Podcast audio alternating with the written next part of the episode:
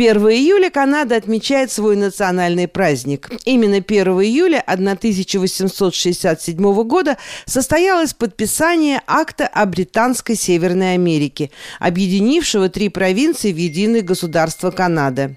Сегодня страна кленового листа омывается Атлантическим, Тихим и Северным Ледовитым океанами, имеет самую длинную береговую линию в мире. Граничит с Соединенными Штатами Америки на юге и на северо-западе, Аляска, а также имеет морские границы с Данией на северо-востоке, Гренландия, и с Францией на востоке, острова Сен-Пьер и Микелон.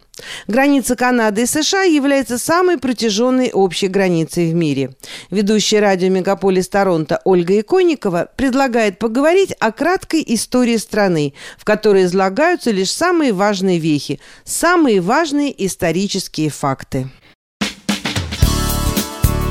Канада открыта в 1534 году французским мореплавателем Жаком Картье, который первым исследовал страну в ходе трех экспедиций. А в 1608 году в Канаде основан первый город Квебек, ставший столицей французской территории, которая чуть позже получила статус колонии.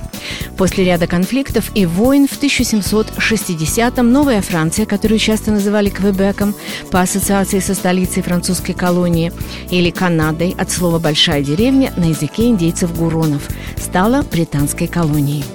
В 1791 году Канада была разделена на две части. Нижнюю Канаду, занимавшую примерно ту же территорию, что и бывшая Новая Франция, и Верхнюю Канаду – то есть земли, колонизация которых только-только начиналась. Сегодня это территория Онтарио. В 1868 году создается Канадская федерация, в которую первоначально вошли четыре английских колонии. Сегодня страна делится на 10 провинций и три территории. Последняя провинция Ньюфаундленд принята в состав федерации в 1948 году. Новая страна признает королеву Великобритании как своего верховного правителя. Канада принимает участие в ряде войн, всегда на стороне Великобритании. Ходе Второй мировой войны канадские части, Квебекский полк, первыми 19 августа 1942 года высаживаются во Франции, оккупированной гитлеровцами. Страна является полновесной федерацией. Только ряд вопросов – оборона, денежная политика и печатание денег, почта, основная международная политика, пограничные вопросы, защита прав человека относятся к федеральному подчинению.